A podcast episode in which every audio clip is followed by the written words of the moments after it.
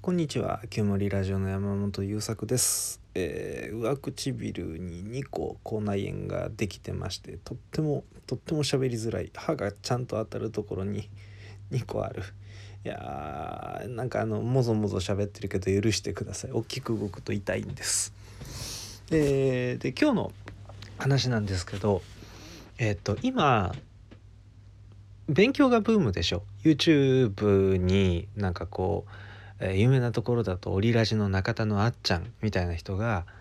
ああするといいぜこうするといいぜ的な勉強はねとかビジネスはねとか投資はねとかそんな情報をあげる人がたくさん増えてきてもともとね本にはそういう情報山ほどあったんだけど本ってねあのー敷居が高くないんだけど高いと感じる方が多いコンテンツ情報メディアなんだけど YouTube ってね流し聞きとかできちゃって、えー実は勉強効率あまり良くないんだけど、えー、と勉強もできるのであのお勉強する方増えてると思ってます。ただ、えー、とどんな情報を得るかということも大切なんですがその情報を得た後に自分がどんな状態になるかということも大事に考えるとるってことが必要になってくるんじゃないかなと思うんですよ。というのがえっ、とねえっ、と意識高い系とかビジネス YouTuber とか自己啓発の世界とかっていう、えー人々の情報を浴びるように飲んでいると僕はね、えー心がすごくせわしなくなるんですよ。でうんもうちょっと詳しく言うとですねまあかねてからお話ししている通り僕は発達障害なわけですよ。えーすごく平たく言うと健常な方々よりもで世の中で頭がいいと呼ばれている方々よりも脳機能弱いっていうことね。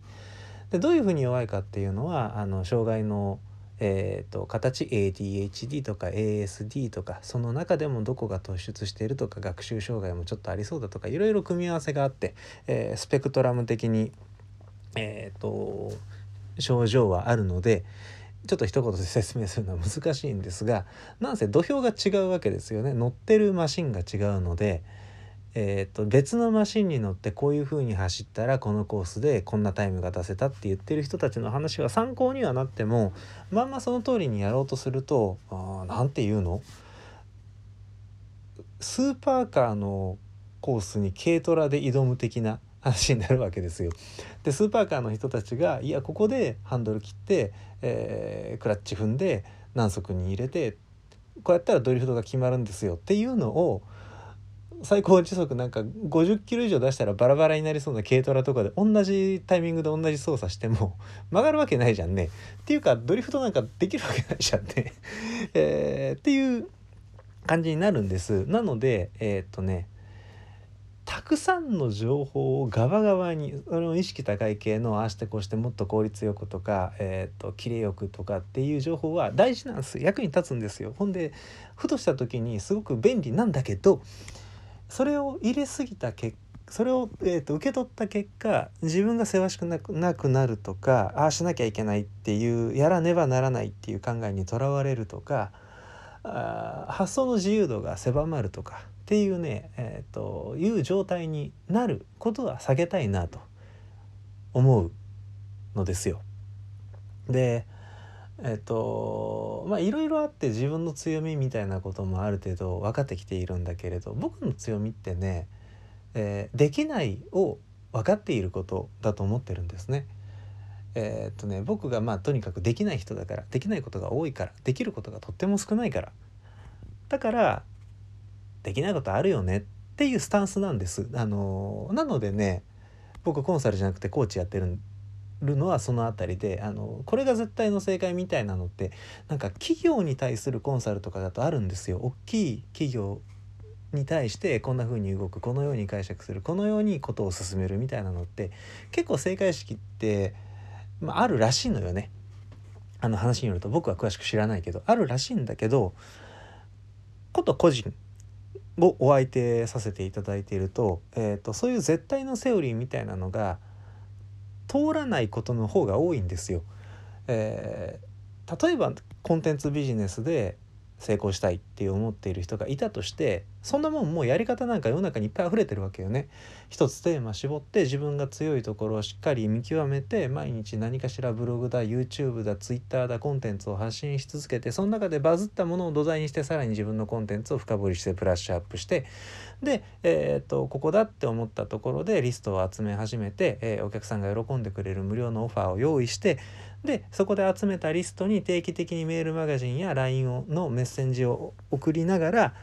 えー、また良きタイミングで商品を開発しその商品のセールスを行う。これでいいわけよ。コンテンツビジネスで成功するためには。これをコツコツやっていけば何年かすればうまくいくよっていう話でもちろん間に細かい、えー、ブラッシュアップはいっぱい入れていかなきゃいけないけどね。こんなこと分かってるわけ。分かっててできないんじゃん僕らって。で分かっててできないことを責め出すと話が前に進まない人が大勢いるわけよ。でそういう人たちの一味なので僕も。だから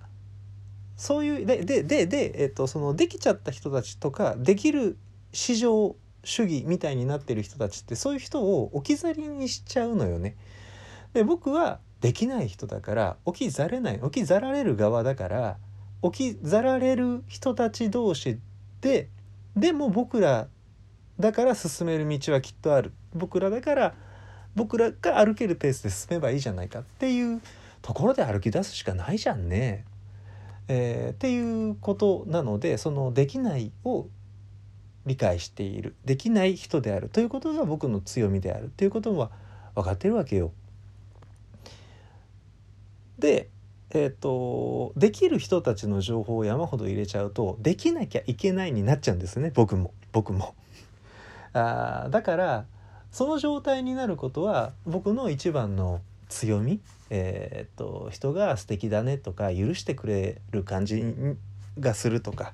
あなんかどんなこと言っても笑ってるって受け止めてくれるみたいに感じてくれている強みを自分で潰すことになっちゃうわけですよ。だから何て言うんだろうな。結局どうすればいいかっていうのはいまだに検討中。その情報を、えーと、取っていく人を一人に絞ればいいのかもしれないしただただ今自分の中にここどういうふうにしたらいいんだろうなっていう課題があるんだったらその課題の答えだけを探し続けるような情報収集をすればいいのかとか。まあいろいろ考えられるんだけれどとにかくその得た情報の質や量で自分の状態は変わるんで,、えー、で僕とても影響されやすいですからそのさくらももこさんの本を読んだ後は文章がさくらももこさんのようになるんですよ。原田宗則さんの文章を読んだ後には文章が原田宗則さんのようになるわけですよ。なんかあの時間があったら僕の10年ぐらい前のブログ読んでいただければ分かりますよ。もうどう読んでも土屋賢治ですから文章がね。コピペしてきたのかっていうぐらい土屋健二さんの文章そっくりのブログを毎日毎日2本も3本も上げてたんですよね当時は。それぐらい入れるものによって、えー、人は状態が変わるんでできたら自分がいい状態でいられるような情報を自分に注ぎ続けてあげるという努力はしてあげたいなと思うわけです。でそれを自分にどんな情報を入れればいいのかっていうのは入れてみないとわからない。そして、えー、入れてきているあなたならば、えー、あのこの手の情報を自分に入れるとこうなるなっていうことを一個一個分析していくといいような気がするんですよね。あの青年誌とかで妙に暴力的な描写が多いとかあとなんか牛島くんあれもなんかねお金のこと勉強するのにいい教材だって言うけれど読んだ後僕なんかすごいねすさんだ気持ちになるんですよね。で逆に心がすさむとああいうきついものが読みたくなるとかっていうその自分の状態とその入れたくなる情報ってすごいリンクしているし入れた情報によって自分の状態もリンクしてそれに引っ張られちゃうので、えー、自分の状態を良くしてくれる情報を自分にたくさん入れるっていうことは意識していきたいなと思っているしもしこの話を聞いてそうだなって思ってくださった方がいたらばあなたにとってあなたの状態をいい状態に保ってくれる情報ってどんなことかなっていうのは考えてみるといいかもしれないですね。ということで今日も最後まで聞いてくださってありがとうございました。また次回。